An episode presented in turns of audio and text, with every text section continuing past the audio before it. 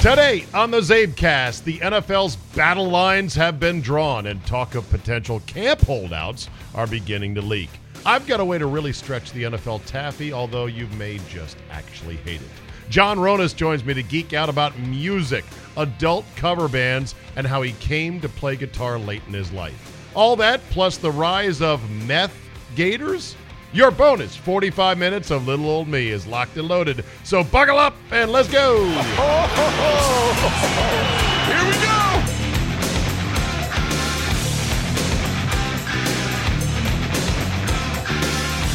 Tuesday, July 16, 2019. Thank you for downloading. Special guest today, first time ever, fully on the Zabecast, although he's made cameos and special episodes. John Ronas, who you hear on the Capital Golf Gang, the golf instructor to the stars, and my former Little League teammate, way, way, way back in the day. We'll geek out about music, talk about how he learned to play the guitar very late in life. I didn't know that. And we'll bring a couple songs to the table today and explain why exactly we love them. But first, sports, sports, sports. This sportscast, isn't it? Yeah, mostly sportscast, but it's sports and bonus. Let me start with this on the uh, sports front. So it's amazing how the battle lines and the small skirmishes are now starting to appear in the NFL when it comes to the players and the owners. Couple of items. One, Jadeveon Clowney has been designated as a defensive end slash linebacker. And he is uh, contesting this because it, the linebacker tag carries a lower salary designation than it does a defensive end tag. Now, I'll be honest, I don't watch a ton of Texans football. I don't know their scheme exactly, but that motherfucker's a defensive end. He ain't no linebacker. I don't give a shit. Three, four, whatever, rush defensive end. He's not a linebacker. He's a monster.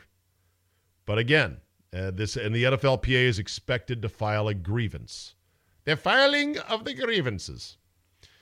This is again nickel diming bullshit, but it goes to show you the owners play for keeps and they don't fucking care. The other thing is that Zeke Elliott apparently has let it be known to those in his circle that he is planning a training camp holdout if he does not get a new contract. Some would say, oh, that is rich. You just avoided getting suspended again by the league for your stupid run in, needless run in with a security guard at a rave in Vegas. And that security guard is now suing you. And whether there's merit to his lawsuit or not, it's going to end up in you paying out money in the end, which makes you stupid. You got two years left on your rookie deal. Hey, sit down, shut up, and run the football. I get it, though. For Zeke Elliott, now is the point of his maximum leverage, if he has any. The Cowboys, though, who just paid DeMarcus Lawrence and who are evaluating how much to pay Dak Prescott and Amari Cooper, Zeke Elliott's probably third on their list. And they're thinking to themselves, let him prove it to us two more times, and then we'll get around to paying him. And even if we have to pay him the franchise tag for one year, that's three more years of Zeke Elliott that we've got control of. By the way he's going, he may not make it three more years. I understand the hardball being played, but these are the kind of things that if the union really wants to get serious and they really want to take on the NFL, they have got to get ready for a fight. And it just doesn't seem like they have the makeup to do it. If I were the union and D. Smith, I would focus on one thing and one thing only get rid of every tag transition tag, franchise tag, exclusive rights tag. And I would try to, although it's probably asking a bit much, to dial back the rookie contract length from four plus one if you're a first rounder and three plus one if you're not. Dial that back a year on both fronts, and now you're talking. Excuse me. I think actually, besides first rounders, it's just four years only. It's not even a three plus one. So that would do the union wonders because then free agent players would actually hit the market with teams not being able to control, restrict, or put their arms around them in their actual prime after three or four years in the league. Remember, the average career length in the NFL is something ridiculously short. And even if you account for, okay, a lot of guys are one and dones, don't put them in the mix, fine. An eight year career is a nice career. If you don't get to free agency until your fifth year, which if you add one franchise tag, prohibitive as it is for one year, that's six years. I mean, that's three quarters of your career. That's what the Players Association should focus on. Not sure it's, if it's doable or not, but who knows? Now, the player, the the excuse me, the owners, they want a longer season. Duh. They want the 18 games. They want the 18 over 16, which doesn't seem like a lot of people are as enthusiastic about it as I am.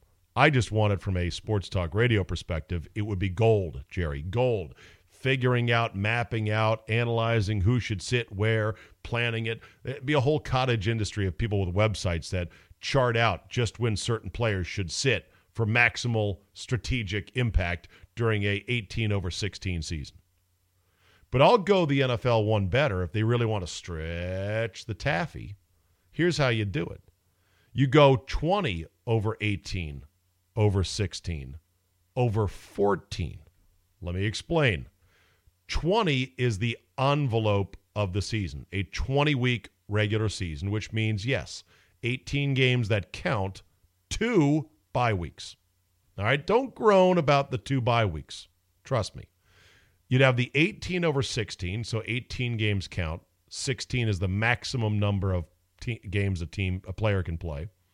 And then the 14 refers to the playoffs. You you bring in one extra team on each side for the playoffs. You've expanded everything. And by the way, you're going to say, well, seven and seven? How, how are you going to run that bracket? Simple. One bye. You shouldn't be giving the second best team in each conference a bye week to rest in the playoffs. That should be reserved for the numero uno team. So the number one team gets a bye.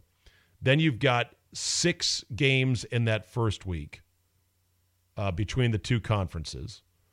And then you have more playoffs. I think between the 2018 16 14 format, you could stretch the NFL and you could damn well reach the weekend they want to reach, which is the President's Day weekend in February. Let me know what you think.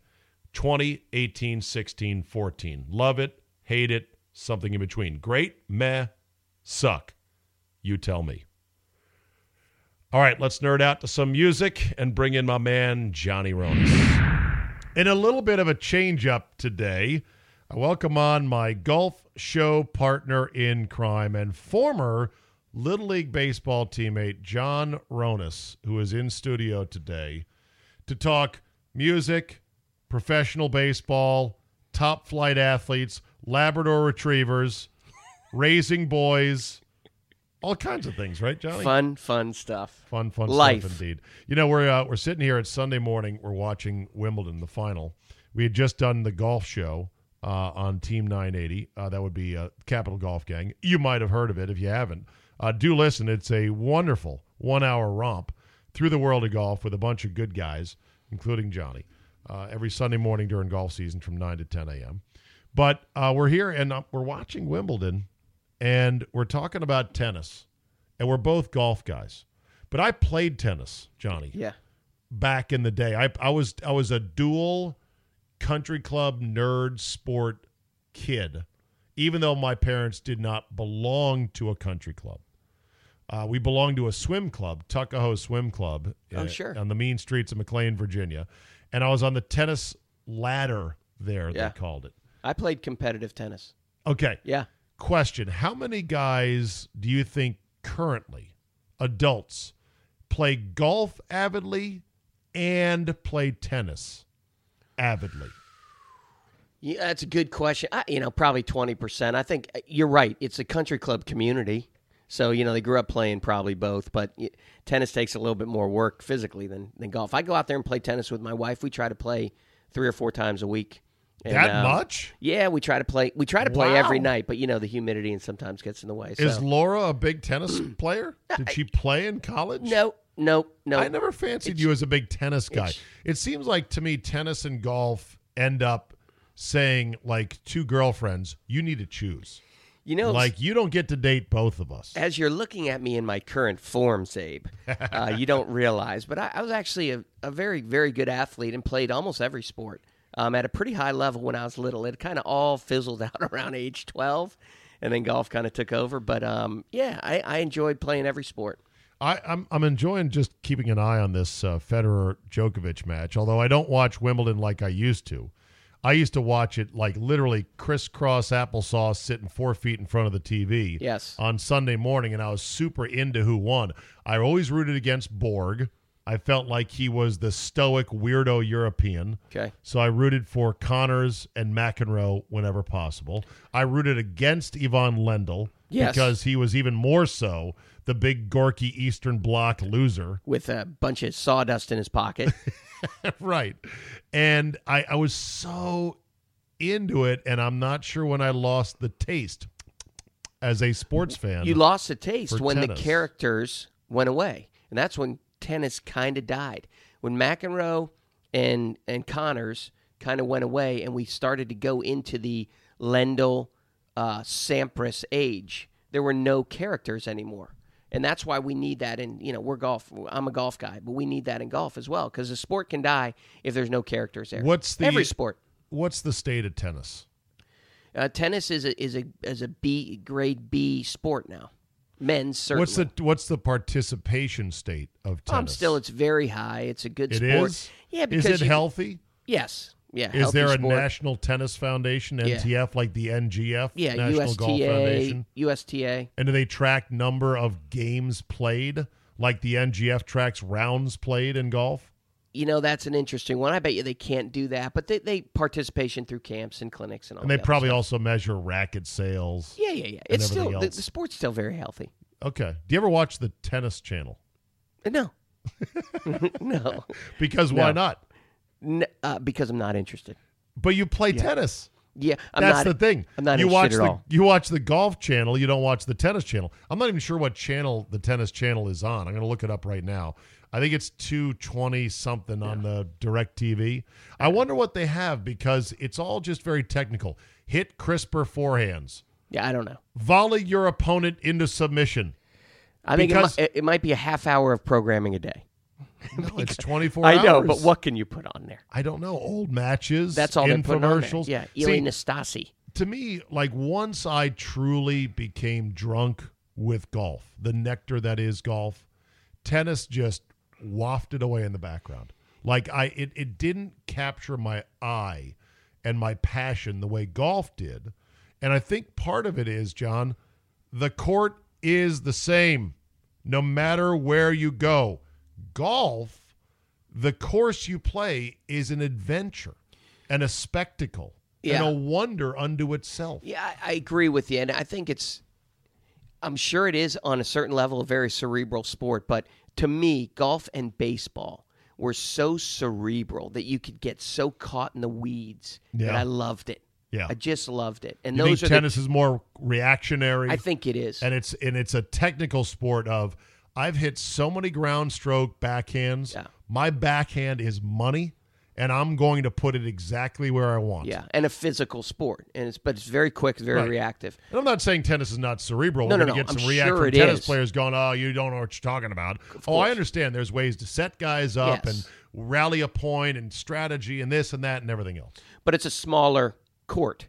So there, there can't be, by definition, there can't be as many angles and as many things Right. as, say, a baseball field or something like that. It's also an opposed sport. Mm-hmm. So unlike golf, in which your opponent is you essentially and the course, how well your opponent plays has a big factor in whether or not you're going to be successful. yeah, you could just get drummed off the court and, Yeah. and just the match is over in 50 minutes. If you're not as talented as Federer or Djokovic and you run up against him in the early rounds of a tournament, good luck. Correct. It's going to take Yeah. a miracle match for you to win. Exactly. Doesn't mean you suck. No, and it doesn't mean it's a boring sport or anything else. I'm not putting down tennis. I like it.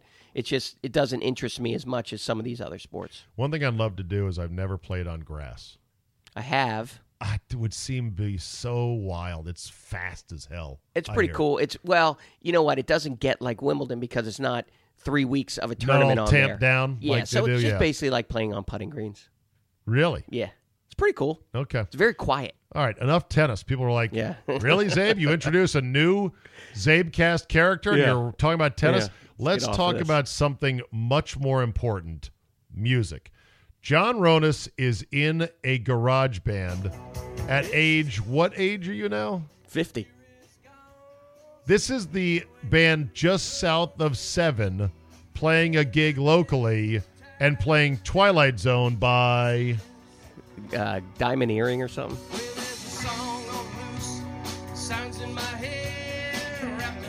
This is you, by the way, on lead vocals. Yeah. Is it good, by the way? Are you ha- are you cringing right now? Is this a good performance it's or not? pretty good. Okay, here we go. Wrap it up.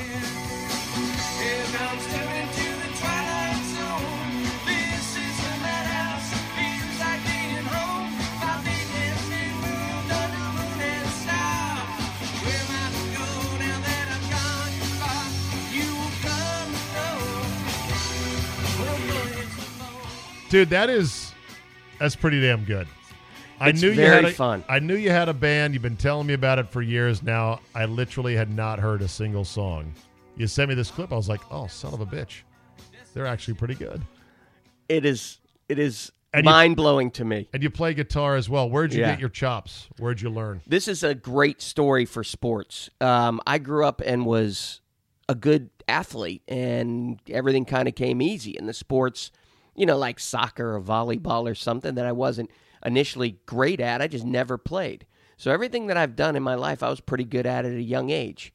I never, ever picked up a musical instrument, never touched a musical instrument, never sang a note until I was 38 years old. Really? And my son got a guitar when he was like five years old as you know a gift for a birthday i was just banging on it and broke a string i went into a music place to get a string and there were guitars all over the place and i said you know what i'm buying a guitar Wow. and that's what i did and so then I got- came this late to the music yeah game. and then i went across the street to a buddy's and we are sitting on a deck and i said i got a new guitar because they played one of the guys played Playing, in my playing, band playing, Yeah. playing, playing. One of the guys in my band played guitar, and who's in my band now, played guitar. Chris Ellinghouse, great guy.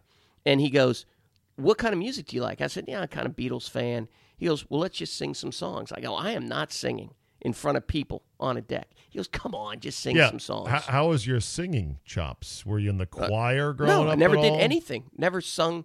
Still to this day, I haven't Get sung in front here. of my family. So this, so you sitting up there playing guitar and singing Yeah, quite capably, all came to you late in life, Yeah. starting at 38. I had I no idea. I don't believe that at all. So what I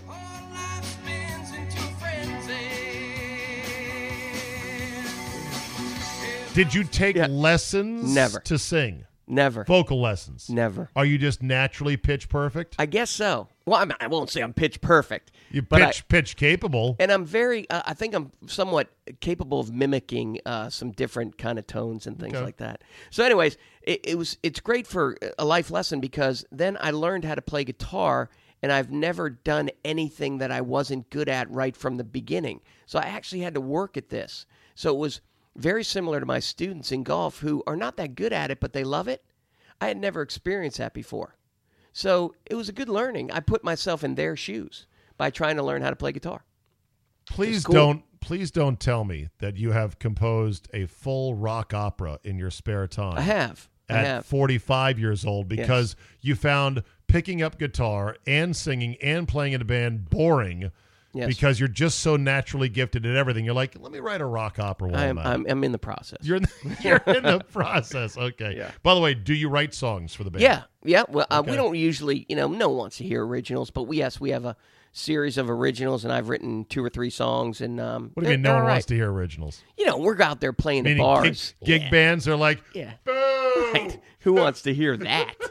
That's right. Play something I know. right. Right. Well, I'm gonna I'm gonna write a song. I I have no tonal capacity whatsoever. I sing from time to time spoofish songs on the radio, and people quickly say, "Don't sing anymore." And I'm You- like, you- "Okay, fine." You write a song, we'll put music to it, and we will, and I'll sing it. The song I'm gonna write, it's to the tune of "I'm Getting Drunk on a Plane."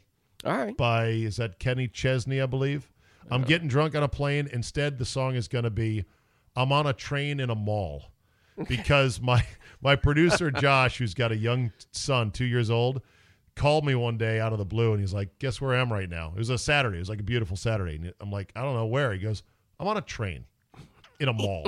It's great. and I said, "Welcome Yeah. to I was gonna say, fatherhood in America." We have all been there. Right, exactly. So I'm going to write a song that just pays homage to the mind-numbing, stupid, and yet you know crucial parts of being a dad these days. Good. I'm on a train in a mall. That's great. But I'm going to crib the I'm going to crib the sort of the notes and the structure of the song. I'm drunk on a plane. And we might change that, but that's okay.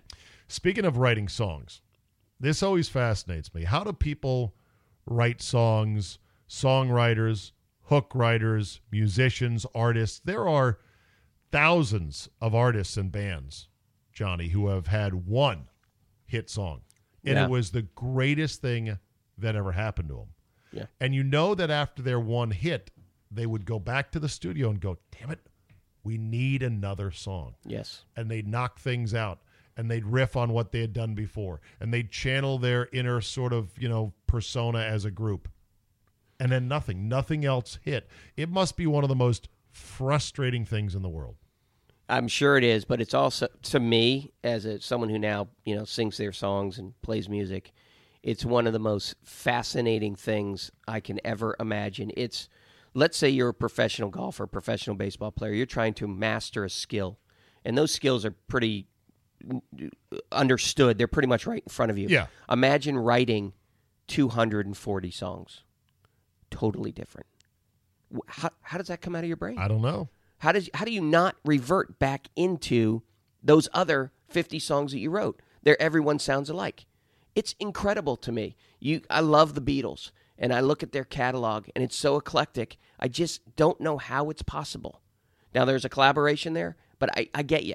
It's got to be like if you go in there and you only had those five songs, they were really good, but you didn't realize you only had those five songs, and then you go in there to do it again, and there's nothing else left. What do you do? you being a beatles fan have you seen the movie yesterday I did. I went on vacation and I saw and it. I loved it.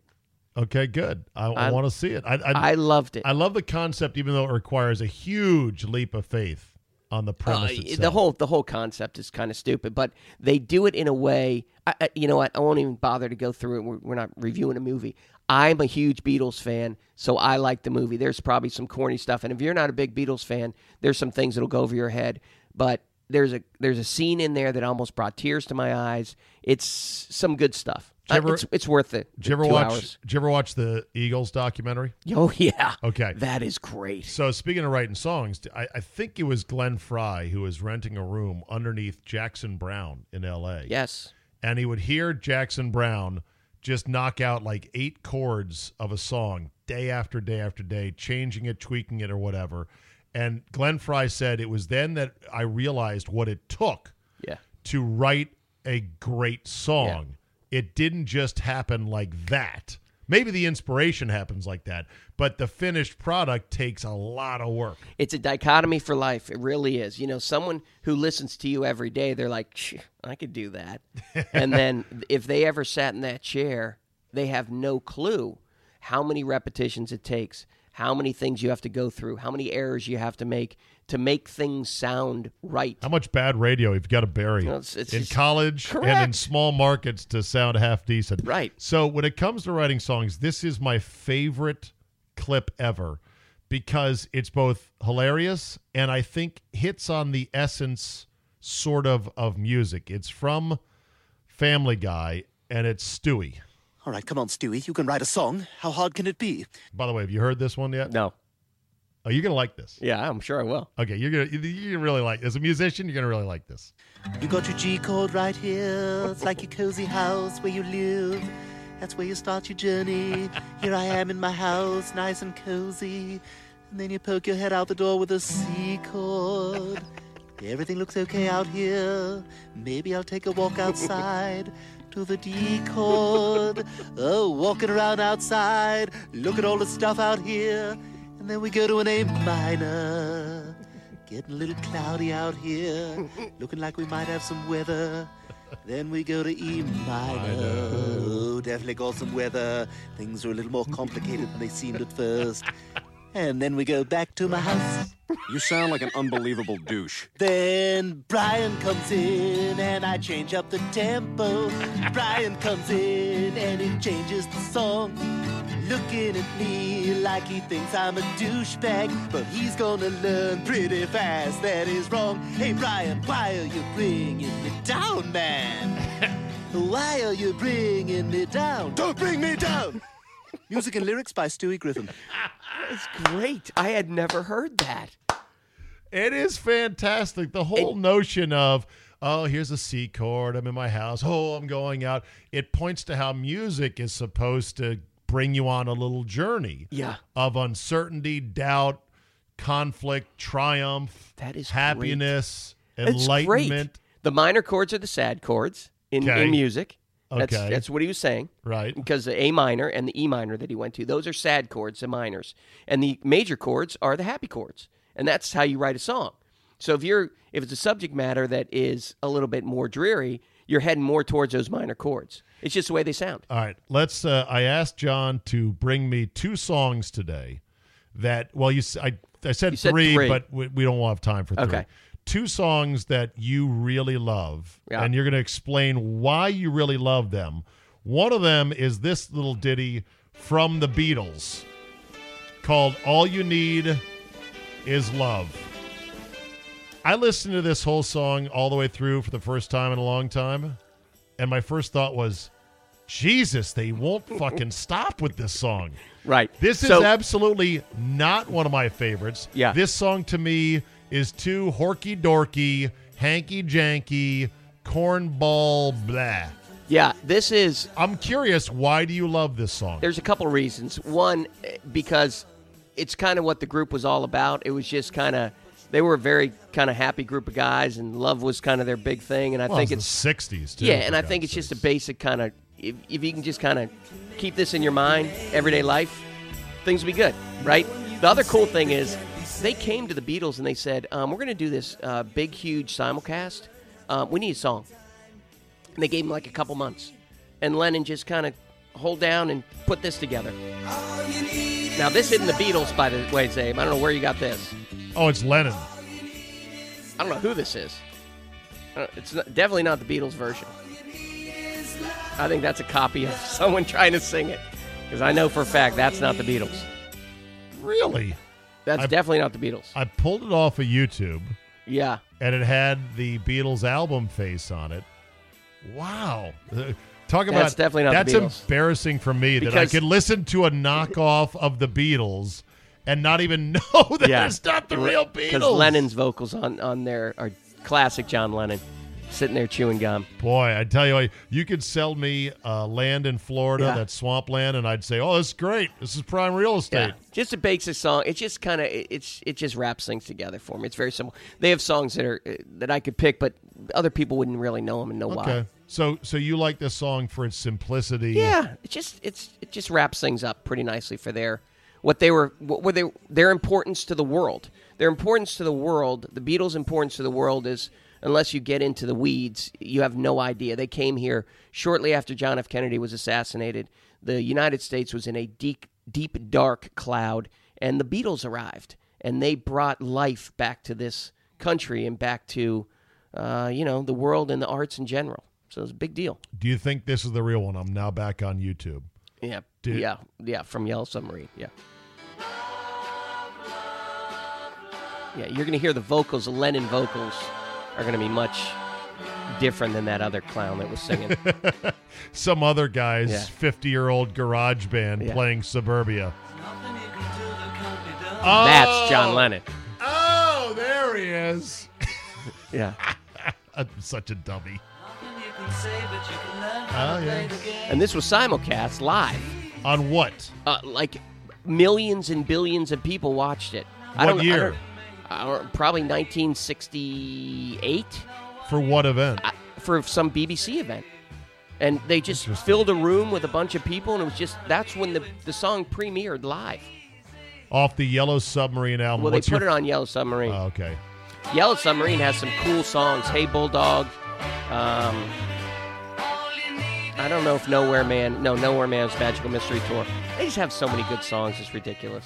Well, yeah, and as evidenced by the movie yesterday, in which a guy decides, "Oh, I'm the only one that knows about these songs. I'll just go knock them out one after another. There's some great scenes and become a huge star. yeah, it's uh, there's some great scenes of him him because no one knows what he's singing and he's trying to explain how great these songs are and they're like, oh well, we're a little full of ourselves, aren't we? Because they're thinking he's writing the songs. He's like, this Yeah. is the greatest song ever written. All right, the other song that you really loved, and I I agree with you on this one, and it was made into a phenomenal montage. That's why I like it. for ESPN, maybe one of the, The greatest. best ever. I'm getting goosebumps as you're playing that because I'm thinking about that. so you think about the. ESPN montage of all the great highlights of all the great athletes in time. Played set it for Laura last night. It's so good. It really is. It's so good because there's different parts of it, and this is a great Is- is- song. so wait, you're saying the ESPN montage of highlights to dream on, So good, but what about the song itself? so good, Okay, the song is still so good. awesome. And then the montage just makes me think of it every time.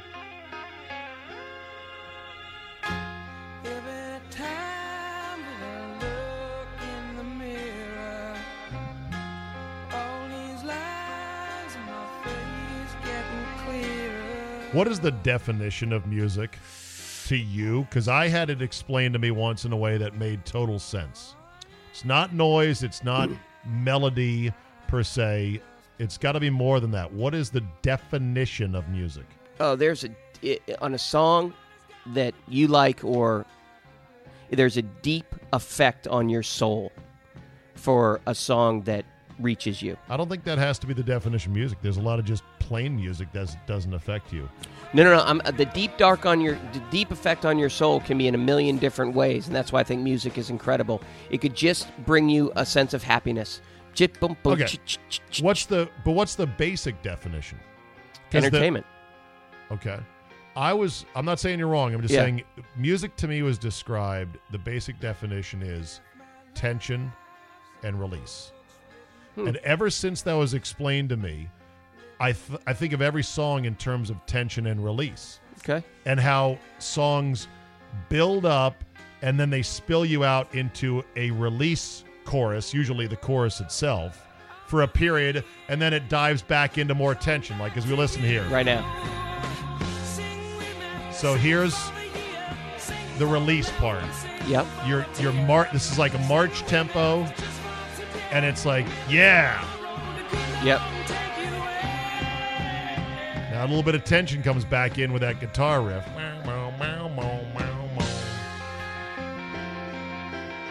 So good. It's an, just a great song. you an Aerosmith fan? I am. Yeah, you know, and I I spent 20 years in Boston, so you know they're kind of a known Boston band, even though they really kind of a little north of that. But that's it's. Yes, you- I'm a big. Bo- uh, do you guys know, play this song? No, because your- here's the problem, Dave. As you go further in this song, yeah. there's a part of this song that you're incapable of ever hitting the notes. Oh, right. and right. so it ruin. I'd love to sing this because I, think can. it's, I, I can think it's hit coming this. up here, isn't it? It, it's about to. Yeah. He's going to go through this chorus again, and then he's going to say it. But the, I would love to sing this part and most of this song until he gets to this, and this is the kicker. This is your release that you're talking about Yeah. coming up right here on this part.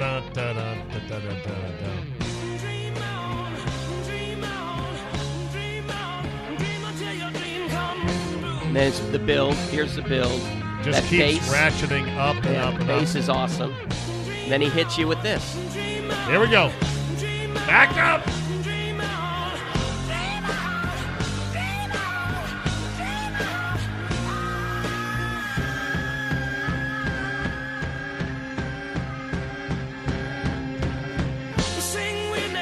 This is pure release right here. Oh. You're just flying right now listening to this song. It's so good. It's just a great. It's just one of the greatest songs in history, and it always comes up as one of the greatest songs too. So good.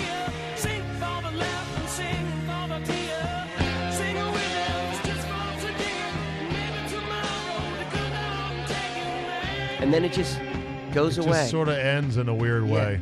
it just goes away. It's just. I think it's great. Sort of like a dream. Yeah, that's where your dream just kind of suddenly ends. You're Wake like, up. oh, I'm awake now. Right. What? Well, what was that all Yeah, about? love Okay. that song. All right, I'm bringing one to the table to you Yes, today. please and do. It's, it's from a soundtrack.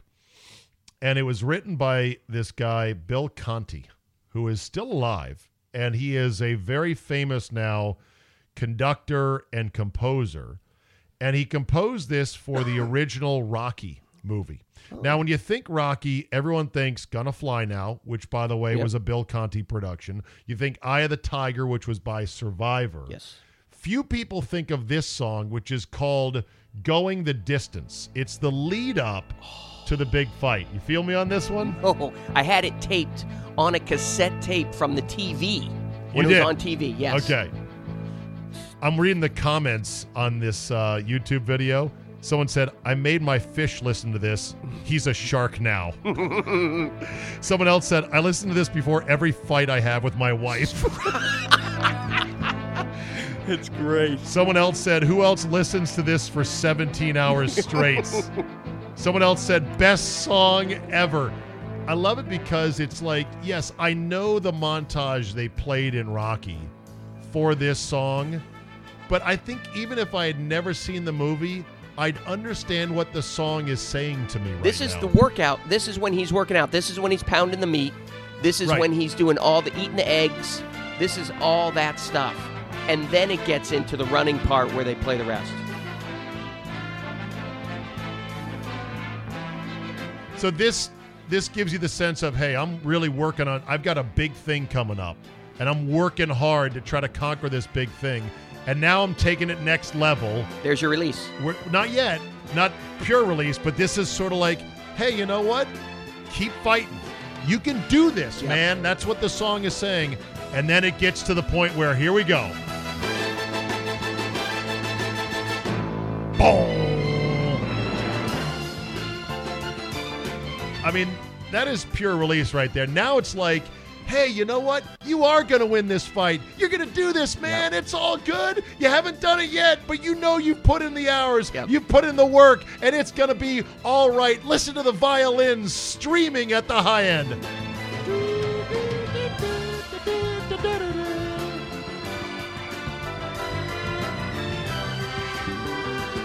Got the vocals layering in, the choral vocals Can you in the comprehend background. for just a second the brain that it Writing took to all put of this, this together? shit? Yeah, exactly. I can't. I can't. But then, okay, our little release run's coming to an end because, hey, we haven't won the big fight yet. We got to remind you.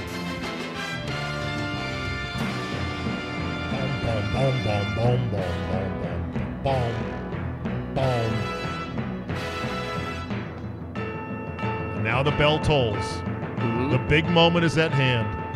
You've worked for it. You know you're you got it, but you got to go do it. Yep. Bill fucking Conti. And that's in Rocky 2 when he goes in and kisses his baby and it goes right into Exactly. the run in Flying High now. Right. Uh, Conti also wrote Dynasty. He also wrote The Right Stuff. He wrote uh, the Bond film For Your Eyes Only, uh, Karate Kid as well. That's so good. Yeah, the, the orchestral compositions Oh. do blow my mind. Yes, like the Robin Hoods and the Field of Dreams and those things, they really touch you deep. Uh, yeah, they're incredible. There's a guy that now does um, the the composer who did the theme song for the new Fox U.S. Open is this uh, Brian somebody. He's like this really hot Hollywood composer that also did the Avengers movies. Hmm. Do you watch the Avengers movies? No. I don't actually. Okay, It's not into that realm. that's okay. Uh, Brian Tyler is Okay. his name. All right, so so he wrote, and, and I love these big.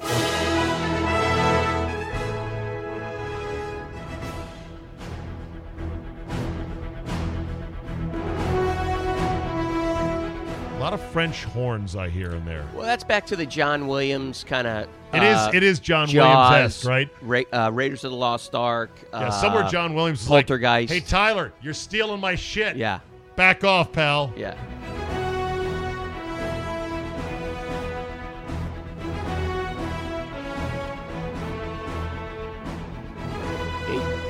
Jaws, for instance, is phenomenal. Jaws is really good. Yeah, I mean all that music and and rate and um, uh, oh god the the UFO movie I can't remember. So now. here I'm going to show you this. This is uh, this is cool. This is what I do sometimes, nerding out because you know I was a band nerd. I played drums, And so I was around musicians all the time. I never called myself a musician because as a drummer, I don't, I'm a percussionist. I believe that's a different class. It's like a it's like a dentist. I'm sure wants to be called a doctor, but they're a fucking dentist. Let's not kid ourselves. They're very valuable, by the way. There's a specific skill set, but I, I put them aside from doctors. I put myself as a drummer, as a percussionist, aside from real musicians fair enough. that deal with the notes and all the other Yeah. stuff that goes You're with it. You're wrong, but that's okay. Okay, so so here is here is Brian Tyler with what Jesus. Look at that orchestra, John. That must incredible. be a s- a 100 piece. 120 120 piece orchestra Yeah. with a choral up top, and this is a live performance of the Avengers: Age of Ultron. This is a young dude too. Is yeah, like really he is. fit. He's and, a uh, stud. He looks like one of these tennis players we're watching. yeah. Zero percent body fat.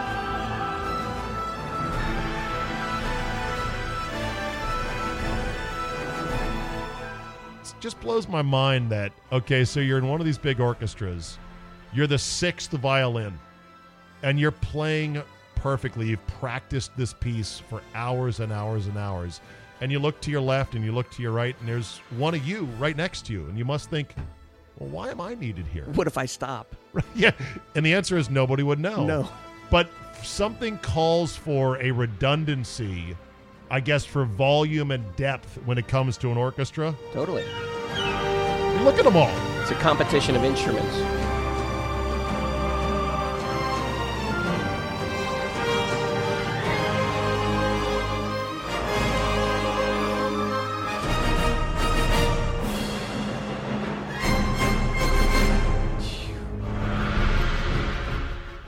Good stuff. You, You, know, know, they have to replicate it live is incredible to watch. yeah. Also, one thing if you're nerdy about music and maybe just, you know, classical compositions like this aren't your thing.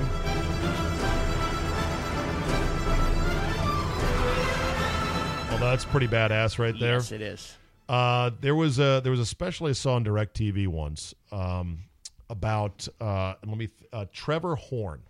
Do you know who Trevor Horn is? No. Trevor Horn is a legendary producer, songwriter, and musician. He formed the band The Buggles. Do you remember the song Oh. I- "Radio Killed"? The, Yes. Or, uh, video killed the radio star. Correct. First first video on Yes. MTV. So I guess every year in London, or at least they did this for a while, they had a concert called the Prince's Trust. Yes.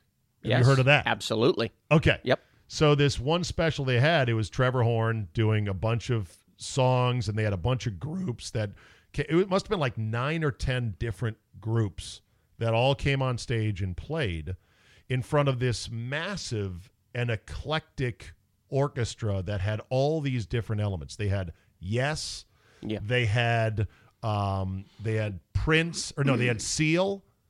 They had uh, forget who else played. They had ABC playing "Look of Love" and Wow. "Poison Arrow." Wow. It was really cool because it was pop slash rock music, but they had sixty pieces on set Yeah. and horn players and violins and everything else, and they had adapted these songs to include all this other shit. Yeah. Oh, and it's incredible. Yeah. So anyway, there's some uh, nerd music for you. Tennis. What else? Music. from from tennis to to, To music. Uh, let's see. Trevor Horn. I want to find this right now. Uh, Prince's Trust concert. Oh, there it is. God damn, the internet has everything, yes, it does. and it's never closed, right?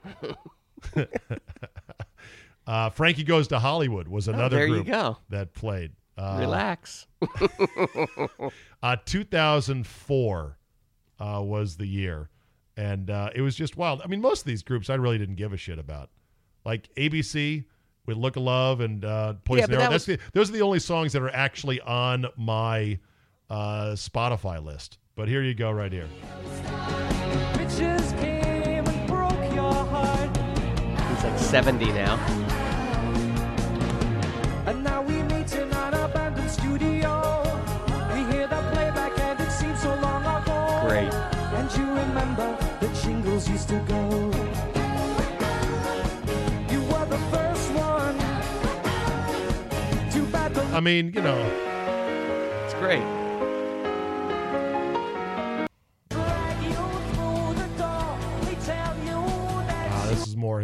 We'll Anyway. we never heard of any other song he sang. So All right, let's uh, let's stop nerding out on music. Let's Okay. close it out on dogs. well, uh, yeah, okay. You don't want to talk baseball. Let's talk baseball. John happens to know the Lerner family, owners of the Washington Nationals. He has been an instructor for multiple members of the Lerner family uh, when you were back at uh, Woodmont Country Club. I don't know if you still teach them out at the Ronas Academy not. Come come out once in a while.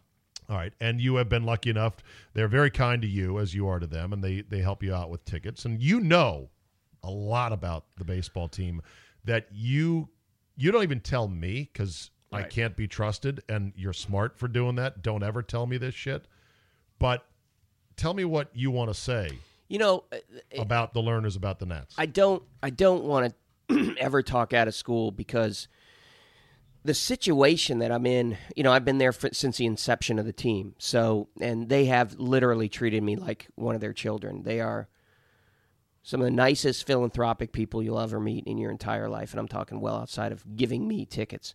But I've sat there, you know, uh, just sitting in a chair or or cleaning out a golf bag to replace another golf bag and talking baseball. And the one thing, the only thing that I want to get out there is that there is never a thought about money or the business itself over the team winning and and this is a bigger thing. well, they've spent money. Yeah. No one complains about the Lerners not spending money. I mean, even in the Harper situation, they Good, went. good decision. Yeah, it turned out to be a really good decision. Great decision. And and they're going to have to find their wallet for Rendon as well. Yeah, and I hope and I do hope that, that that happens. But they are they want this baseball team to basically do two things. They want it to win a World Series, and they want it to affect the community.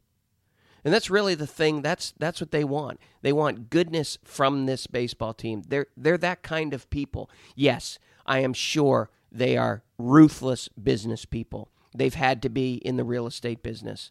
But the fact is, from a personal standpoint of what I've seen out of them, they are all about this team affecting the community in a positive way.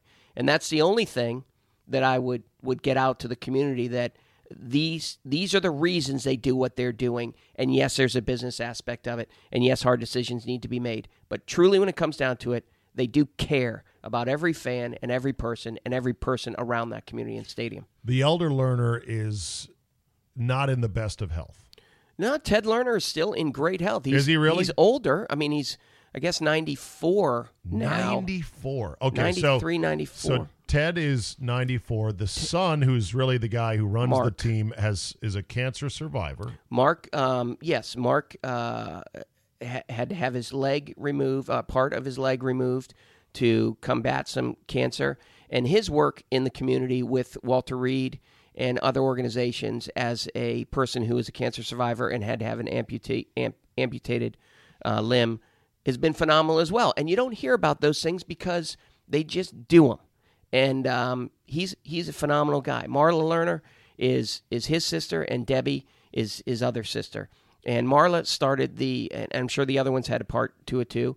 But Marla started the Washington Nationals Dream Foundation, and it is an incredible organization for inner city kids. It promotes not only baseball but other aspects of life that get these kids in a position where um, they have the chance to do some stuff that they just wouldn't have a chance to do. And that's um, backed by the Ted and Annette Lerner Foundation. Um, I'm not sure if that's the exact name, but these are all, yes, of course they have the money, of course, but they earned the, that money and they do good things with it. And well, um, the team has been hot as shit. On on Saturday night, they came back to beat the Phillies in Philly with a two run shot in the ninth from Soto. it's awesome. They're now that after that game they were 30 or 31 and 10 in their last 41. It's the hottest 41 game stretch in the history of the franchise and they're coming on hard in the NL East, which is something I didn't think they would do. I proclaimed them dead in the water back in May. I said they're going to limp into port 30 games back. Yeah, I'm glad I'm wrong as rain. Now, it is going to be important on that July 31st. I think it's July 31st uh, trade deadline. There's only one now that they can deal with, so they're going to need some bullpen help. Um, but it's going to be important to see how they how they go from there. All right, boy, we have covered a lot of nerdy, disparate, topics today here, Mr. Ronas. Fantastic. And you're in my in my house, in my studio, which is great. We'll have to do this again. Love it. Feedback, comments, thoughts Oh, from from other from other real musicians. You can either gently set us straight or add on to what we were talking about with our own love of music. And the fact that you came to music so damn late is amazing. We're gonna bring you out to "Look of Love" by ABC. Everybody, look at look at the lead singer there for "Look of Love" with his shimmering gold jacket in the 2004 Prince's Trust. Look at that. gold pants too. This song is kick ass. I'm sorry. It's cheesy, but it is so good. know you're missing out on something. Well, that something depends on you. it takes a lot to love you. You know it's true. The bass player is wearing a leather skirt. Grace got to Here we go. That's the the look. Of love. That's the look. That's the look. That's the look. That's the look. The look of There's a guy. There's a guy there. There's a guy there playing vibraphone, which I actually owned a vibraphone because I wanted to be more of a musician. And it's the, uh, it's like a xylophone, but there's a pedal to it, and it's got pipes under it, and you have to play it with four mallets if you're any good. Smokes. Yeah. And uh, I tried to play it. It wasn't very good. I play So my band the Vibra Slap. Yes. That's, that's a. yeah. It's like a rattlesnake. All right, Johnny. We'll let you get on with your day. Thank you. A pleasure as always, buddy. We'll uh, see you on the golf gang next week. Thanks for having me. Let's end on this today. Alabama, you need to slow down. Headline Police warn against the rise of meth crazed alligators in Alabama. Police have asked meth users to stop flushing their drugs down the toilet because they could create, in theory, meth gators. Wow. This is something else. Apparently, there's been some reports of tweaked out gators that don't behave as normal alligators would extra aggressive, extra erratic. And they believe it's because certain meth users, while they're about to be busted, are desperately flushing their ice down the toilet. During the arrest of suspected drug dealer Andy Perry, the man was found trying to flush various forms of paraphernalia down the toilet, along with large quantities of methamphetamines. Mr. Perry was eventually arrested when police discovered 12 grams of meth, 24 fluid ounces of liquid meth, and other paraphernalia throughout his home. It remains unclear how much of the product was actually able to flush down his toilet, but in a statement posted to Facebook, the department warned against hyped up animals roaming through the region, including possible meth gators roaming throughout North Alabama. Can you imagine a meth gator all tweaked out? Like uh, who were who were some of the low level meth slingers under Jesse in Breaking Bad? Guys like that. Hey man, yeah, let's do it, man. Somebody needs to animate for me or draw me a picture of what a meth gator would look like. Yes, they'd be dangerous and violent, but in the end, they'd just be looking for their next hit and willing to do just about anything. And that will be a wrap for today. As always, thank you for making time to listen to this podcast and the ever swelling ocean of podcasts that are out there. If you like it, spread the word. Most appreciated. Download the Zabecast app. It is free and gluten free. And if you're a subscriber, you will need it. Getting Fridays as well delivered by that method. We're working on getting it delivered to your favorite podcast apps, but that proves to be a whole different thing. And as always, keep your eyes out for meth gators, for cocaine squirrels, and for marijuana frogs and any other creatures who are on some shit they shouldn't be on. Thanks for listening, and we will see you next time.